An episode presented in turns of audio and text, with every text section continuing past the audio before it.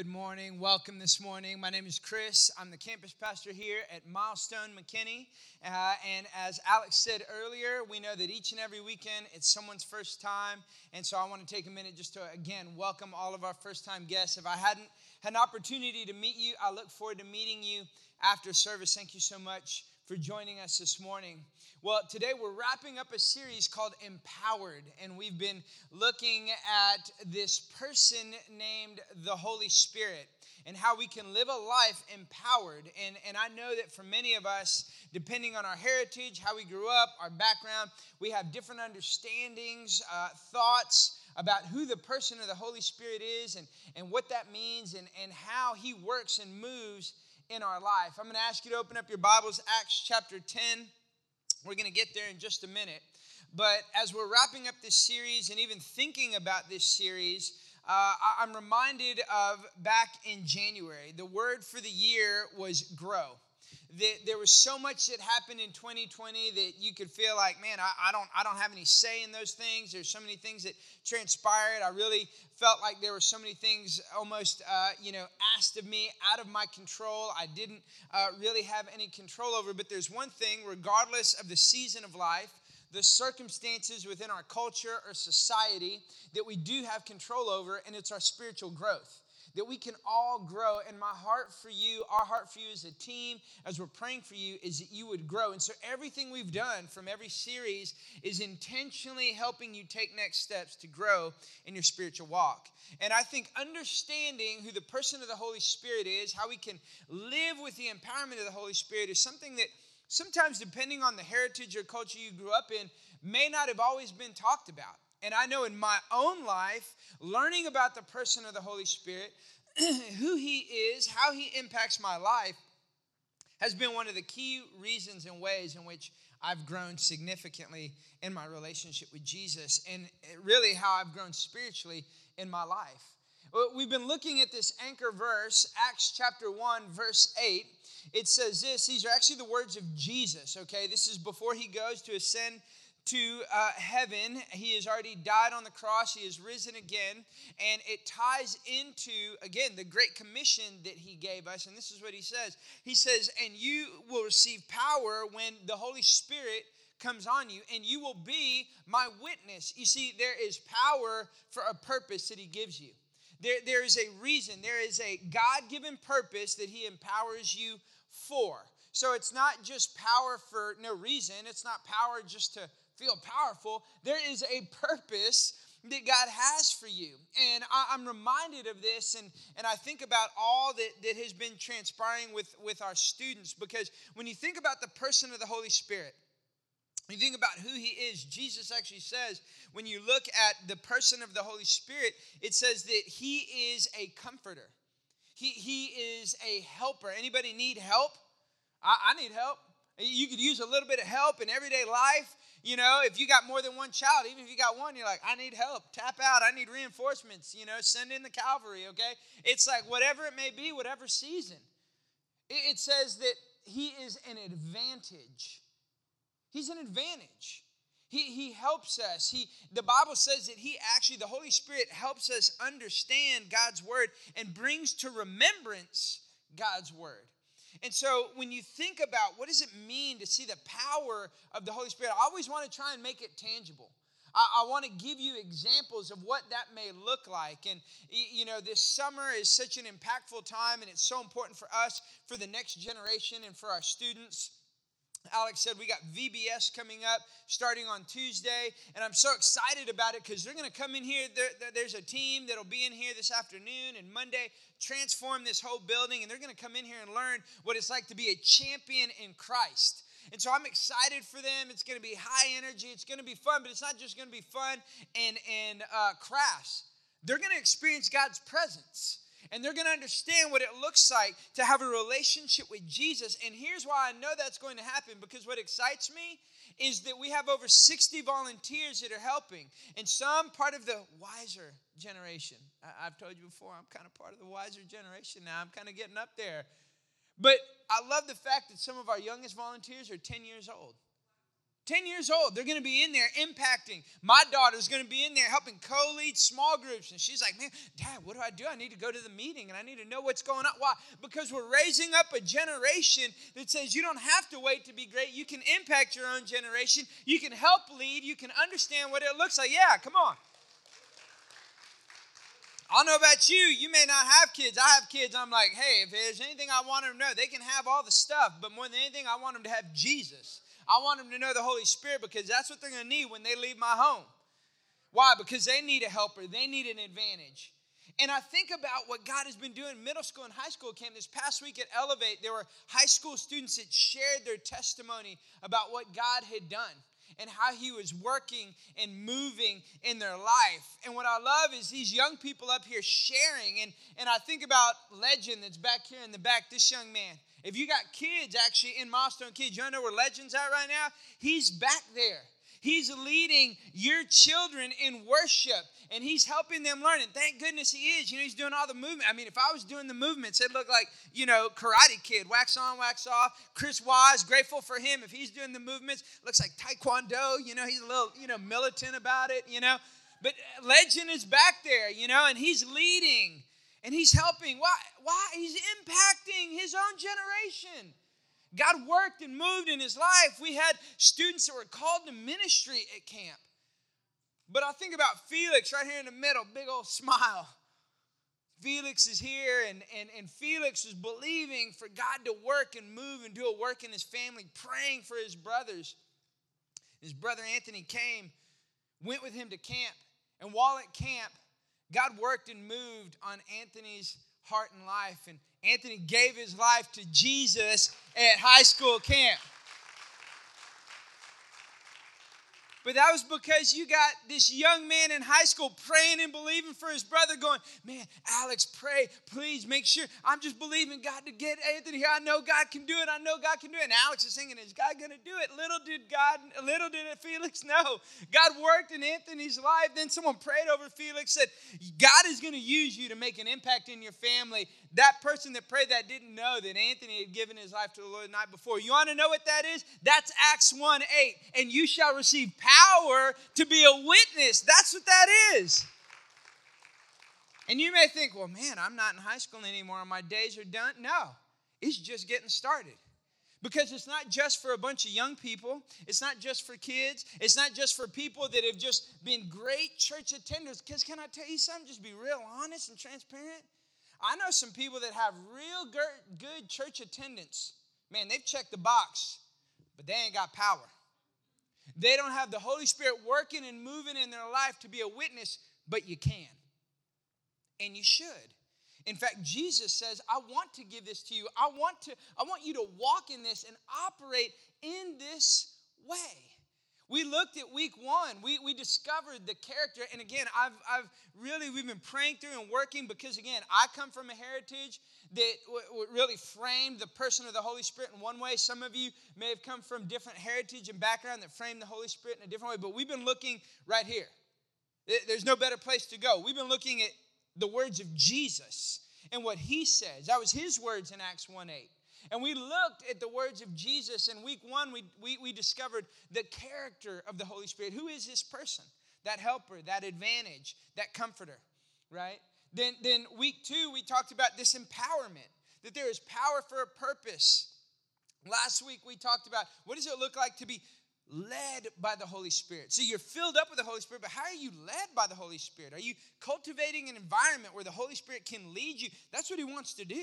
He wants to lead us. He'll lead us into all truth. He'll lead he'll lead you when you walk on your campus and all these young people that were impacted in middle school and high school camp, even these kids that could honestly impact their friends, their teachers, and their parents when they walk on their elementary schools. He'll lead you when you walk into business. He'll lead you when you walk on, uh, uh, walk into your, your home and in your interactions with your family. He'll lead you if you let him lead you. And today, what I want to do is I want to share with you about something that often we may not talk a lot about, but we all have access to. We all have access to it. And it's about the anointing the anointing of the Holy Spirit. What does that look like? What does that mean? You know, you think about the word anointing, and depending on the, the environment you grew up in, you may hear the word, man, God, that, that person is anointed. Man, that poor, that person's got an anointing on their life. What does that mean? You may go, I, don't know. I didn't really grow up in an environment. Like, that sounds foreign to me. Sometimes when people will use that, like, say on the platform. You hear someone, Katie or the team singing, you see people, you know, playing their instruments. You're like, man, those people are anointed. And so you, you look at that. What does that mean to be anointed? To be, really, it's more than just gifting. There are times where people are gifted, they're on the platform or they're doing certain things and they're really gifted at what they do, but there's a difference in being gifted and being anointed. And it's not just external giftings like that. Having been around people and walked with people for over 20 years now, being in full time ministry, there's people, I see people, they're anointed in business. They're anointed in their relationships and how they interact and converse with family members or friends, or even the wisdom and counsel that they may have by being in God's presence and looking to God's word. It's like they're anointed. There is this anointing on their life. But here's what we've been learning we've also learned that the person of the Holy Spirit, the anointing that God wants to give us, we can resist. We, can push away. We can, we can turn off the valve and, and, and we not experience those things. Last week we talked about, and I've said it a couple of times, it, the, the Bible says you can grieve the Holy Spirit. Why? Because he's a person. He's a person. You can grieve him. You can you can push him away. Paul even says in uh, in First Thessalonians, he's speaking to the church in Thessalonica, and he says, "Look, do not quench the Spirit." You see, you can quench the Spirit. What does that mean to, to quench the Spirit? It means to extinguish or put out. We all want God to work and move in our life. We want the Holy Spirit to work and move in our life. We want the anointing. We want God's blessing. We want Him moving and working in our life. But we can, we can quench that, we, we can turn that off. You see, this is what it looks like. To have the anointing of God is, is, is saying, man, God is with me. He's blessing me as I put my hand to things that I'm called to do, as I start to tackle X, Y, and Z, whatever it may be. God is with me. He's helping me. He's anointed me to be able to do those things. But you can quench the spirit, you, you can resist those things. And we're going to look at this biblical metaphor of anointing. This metaphor of anointing with oil being a way in which, as you look through the word, it's as if it's a symbolic representation of the Spirit of God touching your life. Uh, we've talked about many times in Scripture, there's different examples that Scripture gives us to help us make sense of the person of the Holy Spirit. See, oftentimes when you think about the Trinity, you're like, okay, God the Father makes sense to me, okay? Whether I had a good or bad father, I, you know, a father. Okay, Jesus the Son makes sense to me. I am a son, I have a son, I have a brother who is a son, whatever it may be. Okay, it makes sense to me. The Holy Spirit, I, I, how is it? I mean, we were in a, a small group, uh, and, and these group of men, we were talking about the person of the Holy Spirit, and one man was sharing, he's saying, that's probably the thing I've had to wrap my brain around the most. Like, it's like, how, like, I, I can't tangibly, like, contextualize that. So the Bible helps us in doing that by giving us a couple of examples through the Word to help us make sense of the person of the Holy Spirit. He, he's referred to as a dove, he's referred to as wind, pneuma, air, right? Pneumatology, the study of the Holy Spirit. He's referred to, we've talked to him in reference as an example, he's referred to as water. He's also referred to as oil. Now, make no mistake, the Holy Spirit is not oil. He's not air, he's not water, and he's not a dove. He is a person. Those are simply examples to help us make sense of who is this person, the Holy Spirit. And, when, and you know, when you think about it, there's this blessing, this anointing that God wants to put on our life. And as we look at oil, as you look at the power and the, the, the, purpose of oil, in fact, there's times in the Bible where it talks about when someone is sick, bring them to the front, let the elders anoint them with oil. What does that mean? What does that look like? Well, you think about oil. And I was thinking about, even as we were studying this, I think about oil, and, and I don't know about you, I feel like oil is kind of, I don't know which came first, if it was oil or milk, but I feel like everything, you can make milk out of everything. It's like now you make oil out of everything. You have olive, I'm like, babe, I'm gonna go get, she's like, get me some oil. I'm like, well, now is it like vegetable oil, canola oil, is it olive oil, is it coconut oil? I'm like, what else? Everything has oil now. I don't know. It's like milk, you know, almond milk, uh, you know, oat milk, you know, it's like whatever. I mean, it's like what, what's happening. And, and oil is unique though, because oil is different than water. Water evaporates quickly, oil stays. It, it, it, it, has a residue. You can feel it, you can touch it, you can experience it. It has, it really, and even when you think about it, it has healing properties to it. Oil has these healing components to it, but you can always tell when something has oil on it because you can see it. You ever eaten something good made with oil? And man, you get a little on your shirt, that's the worst. Like right here, you know what I mean? And you wear the shirt, you didn't realize it happened. You get it, you wear it the next time. You're like, oh man, my shirt must have got wet. You put water on it. And you're like, Lord, I hope this is water. You put it on there, sure enough, that water evaporates. About five minutes later, what's there? A little oil stain. It's marked. You see, when the oil is on your life, there's a marking people see. When there's an anointing on your life, there's a mark that people see. They can recognize it. And you may say, okay, why are we talking about this, Chris? Why, do we want God's anointing in our life? Well, again, it comes back to we want to know God is with us, He's blessing us in the things that we put our hand to. We want to know that His hand is upon us, and we want to know that we're walking with this blessing, this anointing, this favor in our life. And so we're going to look at Acts chapter 10. I'm going to give you a little context here. There's a man by the name of Cornelius. Cornelius was a centurion, which meant he was a Roman, which also meant that he was a Gentile. So at the time, Peter, the disciple Peter, was speaking to, teaching, leading, discipling the Jews, Jewish people, his own people. Anyone other than Jewish descent was considered a Gentile.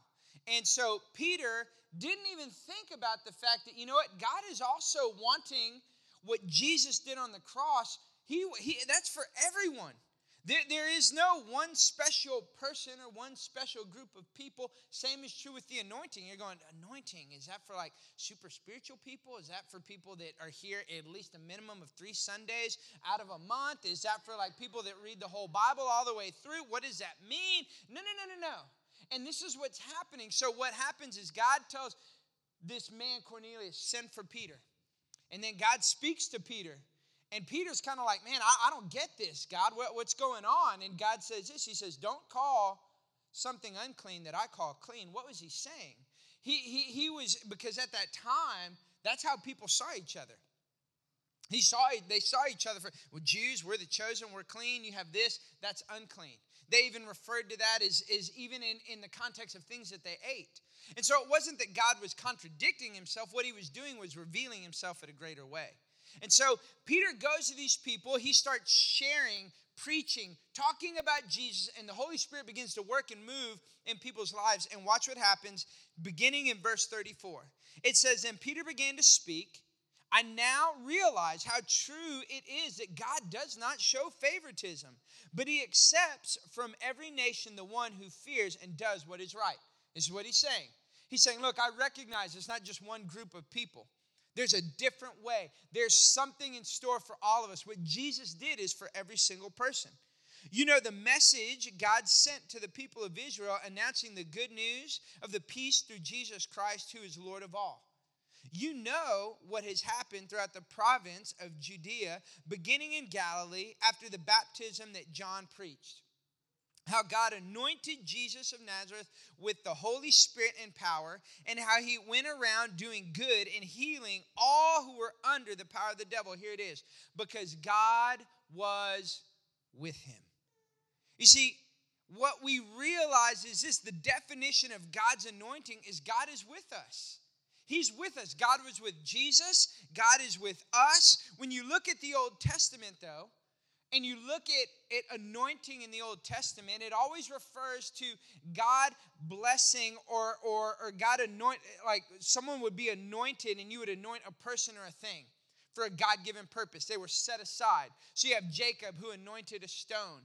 In the book of Isaiah, it says it's the anointing that breaks the yoke you would anoint prophet, priest, and king for the work of the ministry. But something happens when Jesus comes onto the scene.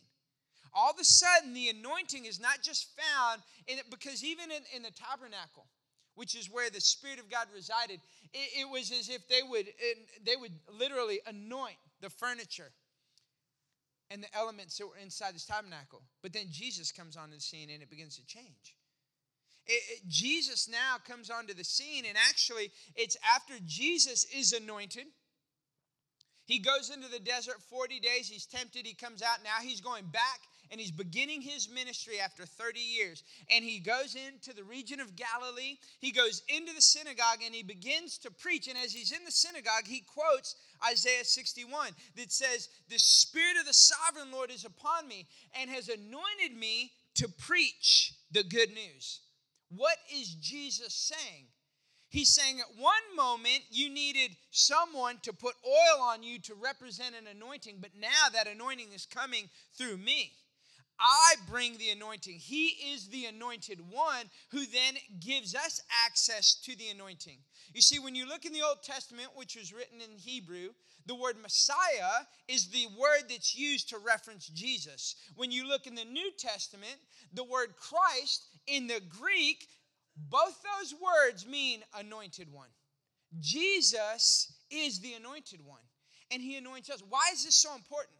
It's because of what Jesus did. When we give our life to Jesus, we now have access through the anointing of the Holy Spirit, to the anointing of the Holy Spirit, because of what Jesus did on the cross through the work of Jesus. That's why it's so important. It's not just simply about a certain person coming and oh, let me put anoint. I'm going to anoint you. I'm going to put oil on you, and those things are symbolic and, repre- and, and represent things. But what it really comes down to is there's an anointing you have access to because of the work of Jesus Christ. There's an anointing through the work of the Holy Spirit, and He anoints us. In fact, Paul said this in Second Corinthians chapter 1 verse 21 it says now it is god who makes both us and you stand firm in christ because he has anointed us set his seal of ownership on us and put his spirit in our hearts as a deposit guaranteeing what is to come so when you look at it, anointing of God, what is that? What does that mean? It's, it's God's endorsement. It's God's endorsement. The anointing of God, it's His blessing, His favor, His presence. He is with you, He is for you. What does that mean? That means when someone is anointing, it's it, God is saying, I'm with you. I'm with you when you walk on your school campus. I'm with you when you walk into your business. I'm with you when you walk into your home. I'm with, in that situation you're walking through, that challenge you're walking through. I'm with you. You've been through moments like that. You may not even really realize it, but it was God's anointing on your life supernaturally that helped you have peace, that helped you have perspective in a moment because God's with you. That's what the anointing of God looks like. He's with you. He's with you. And, when you begin to experience that and you begin to see that, it's so important. Because when we recognize the anointing of God, it's recognizing this, it's understanding there's a difference in just doing stuff and then a difference in God being with you in the stuff that you do. I don't know about you, I don't want to just do a bunch of stuff. I want God to be with me. There's a difference in you operating in your gifting and how God wired you and how He made you, and God's anointing being on your gifting because He wired you and gifted you for a purpose, with a purpose. But there's a difference in gifting and anointing. So, what does God want us to know about the anointing? What does He want us to know? Well, the first is this it goes, it really ties in to that gifting component. It's this The anointing is more than blessing or gifting, it's actually Jesus Himself. Remember, New Testament now, he comes. What happens? He is the anointed one. He is the chosen one, as Paul said in Corinthians. He anoints us. We're sealed with him. He empowers us, anoints us for something significant. So when you look in the Bible and you start seeing people operating within their gifting, I, I want to break this down for you just a little bit. When you start seeing people operating in their gifting, that word in the Greek when you see them doing the ministry, when you see them doing the work, that word, that gifting is the word charis. It, it, it's, it's where we get the word charismata, which means grace gift. Now, now I know some of you, you're already starting to feel that uh, charismata. What does that sound like? Charisma, charismatic, charismatic, charismatic. I knew it. This is a charismatic church. I saw it. Some of that worship, some people that I thought they were asking questions. They're not. They're raising their hands. I'm just waiting. I'm keeping one eye open. What are they do? They're gonna start running around. This is one of those charismatic churches. I knew it. No, no, wait, wait. Listen, that's the problem and the challenge sometimes in culture. Charismata, grace gift. That's what that means. It was never meant for this exuberant expression, although what happens is because of culture, we hear a word like charismatic and we box it into a genre or a certain group of people. And we think, oh, they are charismatic. Or you may really lean towards that and you go, oh, no, no, no, I am charismatic, so it's got to look this way. Why doesn't it look this way? When God's word says, no, no, no, no, that's a grace gift I've given you. That means there's a gifting and a wiring and how I created you, special, unique, different, for a purpose, with a purpose, for you to operate. And that manifestation of that grace gift becomes impactful for all those around you. But there's something greater than just the grace gift. It's the word kairo, which means anoint, to anoint. So when you see people operating in ministry, when you see them doing the work of the ministry, operating in their gifting, what you're seeing is the word charis. You're not seeing the word kairo. And so when you recognize that and you see that, you're recognizing and seeing that people have a gifting and you can spiritually be gifted, but that doesn't mean you're anointed. That's why you go, well, well, hold on. Like, so you're telling me someone can operate? That's why you see people. Man, they're just so gifted at these different things and they can do these particular things so significantly. Well, that's because they're gifted, but that doesn't mean that they are anointed. There's an anointing that comes, and that comes where? Through Jesus. As we were studying this, I want to show this to you. When you look at the Old Testament and the New Testament, the Old Testament when you look at the Old Testament, the Holy Spirit in the Bible is very sparse in the Old Testament. It doesn't talk a lot about it, but it talks a lot about it in the New Testament. And likewise, the anointing, when people are anointed, that, that aspect of things, it's very sparse in the New Testament, but it's massive. So much of that in the Old Testament. Why is that? Because what's happening is the, the when, what's happening is in the Old Testament, there's these examples of this tangible expression of anointing. In the New Testament, when you reference anointing, it's often tied to Jesus. That's what Paul was referencing. That's what he was talking about. Why? Because it's not about your gifting and how you're wired, it's about Jesus working in and through you. It's about surrendering. You see what happens is when you can be you can be gifted, but when you surrender that gift, to Jesus, all of a sudden people see it in a different way. Why? Because it is Jesus that is the hope of glory in you that makes the difference in the impact. That's what Paul said in Colossians. It is Jesus that is the hope of glory. You see, anointing is the key because it's not about uniqueness, it's not about gifting, it's about dependency. Your greatest ability is your availability to go, Jesus, you work and move in and through me. You work in and through me as I step on that campus. You work in and through me as I step on my job. You work in and through me as I step into my home. There's an anointing that you have access to, and people begin to see something different in you because they're seeing Jesus in you because it's Jesus that is the hope of glory. You don't have to do it, you don't have to make it happen. It's the anointing on your life because you recognize it's not a gift, it's Jesus. It's Jesus. And what happens is you begin to do this, it's Christ's character that's developed in you. Now, how does that character come about? Well, here's the second thing God wants us to know about the anointing is that it's a process. It's a process of pressing. It's a process of pressing.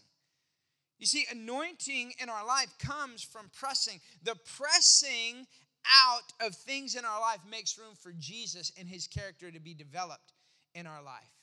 Jesus, when he's in the Garden of Gethsemane before he goes to die on the cross, that word Gethsemane actually means oil press. When you think about olives and an olive tree and the olives that you have and the pressing that they go through, you see, there's a pressing that has to happen in order for the aroma and in order for the oil to come out. Here's the thing we may want a lot of oil anointing in our life, but can I tell you something? We don't want a lot of pressing.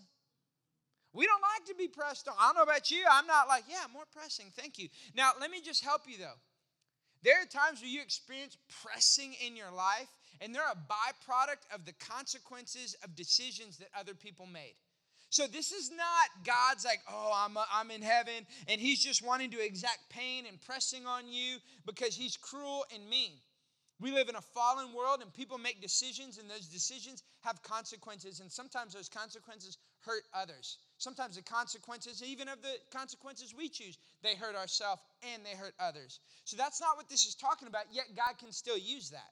You go, whoa, whoa, whoa, hold on. So God can use pressing in my life to bring about anointing? Absolutely. Okay, show me that. Where is that in the Bible? Romans 5. Paul's writing.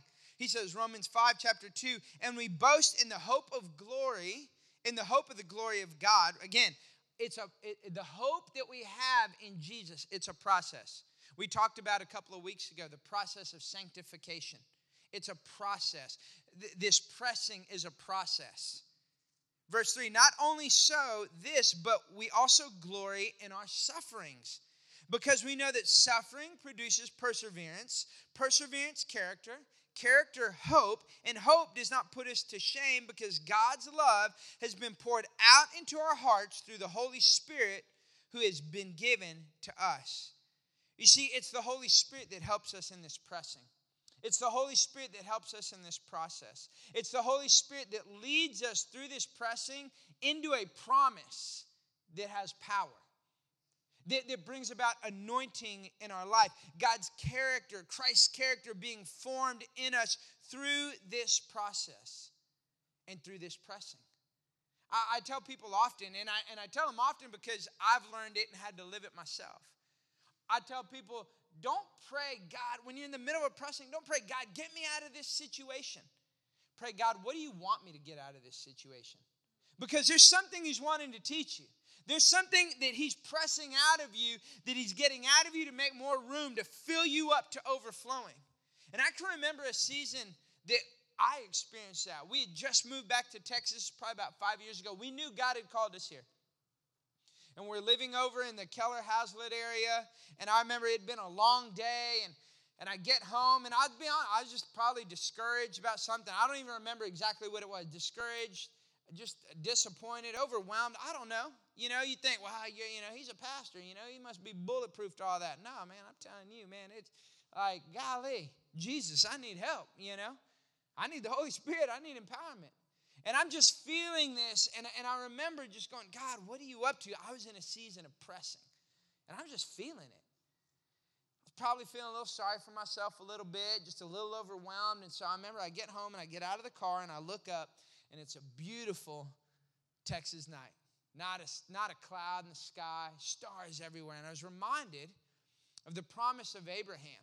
God spoke to Abraham one night. He has Abraham out and he says, I want you to look at the sky and he, I want you to look at the stars. And he said, uh, Your promise, I'm going to I'm gonna create generations that outnumber all these stars. And, and it was just, it was a promise. And God reminded me, not necessarily that I'm going to have generations that outnumber the stars, He was reminding me of a promise. And, and He spoke this to my heart, to my spirit. Really what it was the holy spirit we talked about last week how you led by the spirit that there is an inner witness. It was an inner witness and god said this. He said i see you and i know you.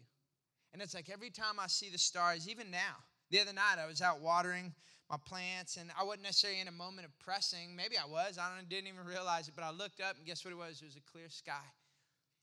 And i was just reminded i'm with you and i'm for you you see it's in moments of pressing that what you want to do is maybe you're like me, you're going, well, when I'm being pressed on, I'm going to press back. I'm just going to press a little harder. But instead of looking around you and looking for someone to fix and solve, why don't you look up? Look up to the maker of heaven and earth. Look up to the stars. Look up and see God saying, I'm with you and I'm for you. And in the middle of this pressing, I'm bringing out an anointing in your life that is not just for you, but it's for everyone else around you. Because then that leads to the third thing it's experiential. God wants us to recognize that the Holy Spirit, the anointing of the Holy Spirit, is experiential in our life. It's tangible. We can experience it. And it's not just something that we see right now for now, it's something that we can experience moving forward. It's something we can experience in today, and it's something that leads us in to the future. And what begins to happen is other people begin to see it. Back to the church in Thessalonica, Paul's writing 1 Thessalonians chapter 1 verse 5. I love this. It says, "Because our gospel came to you not simply with words, but also with power, with the Holy Spirit and deep conviction." It wasn't just words. There's power. There's deep conviction that's coming. Verse 8 it then says this, the Lord's message rang out from not only in Macedonia and Achaia, your faith in God has become known everywhere. What's he saying? He's saying when the anointing of God is on your life, it, it, it impacts more than you could even really realize. That, that, that, that anointing that you need, you see, so many of us, you're, you're gifted, you're driven, you've accomplished a lot of good things and a lot of stuff. But what would happen if you weren't just driven and gifted, but what would happen if you were anointed? And I love this because so many of you, you live with this. People see it. It's like that, you know, I'm not saying you're like a stain on someone's shirt, but you're kind of like a stain on someone's shirt. People see it, they notice it, they're marked by it. I love it because you're that milestone church. That's why there's going to be over 60 people serving other people's children during VBS because there's an anointing on your life. It's why we're going to have a group of young people that are going to be up here that outside of the worship uh, uh, director and leader that'll be up here with them, it'll be all student led of a bunch of middle schoolers and some high schoolers leading in worship their own generation. It's why there were so many women that were there at the women's night serving and making a way for others to experience Jesus. It, all the volunteers and the adults that took time off to go and be a leader or a counselor or a small group leader at middle school and high school camp. It's why I think of something, there's a small group that heard about a single mom's need, and later this week they're going to go and they are going to help her and be a blessing. Why? Because there's an anointing on their life and it's experiential and it impacts those people around you. You see, what if you weren't just driven? What if you were anointed? What if you weren't just gifted, but you were anointed? What if you were anointed in your marriage? Anointed with your kids? Anointed in the conversations that you have? Anointed at work? Anointed when you go to your school campus? Anointed when you try and converse with mom and dad when you feel like they just don't understand me? What if you were anointed? You see, that's my prayer for you is that you're not just good and gifted. This whole series has been about you understanding this person of the Holy Spirit and how he can empower you and you can live life anointed.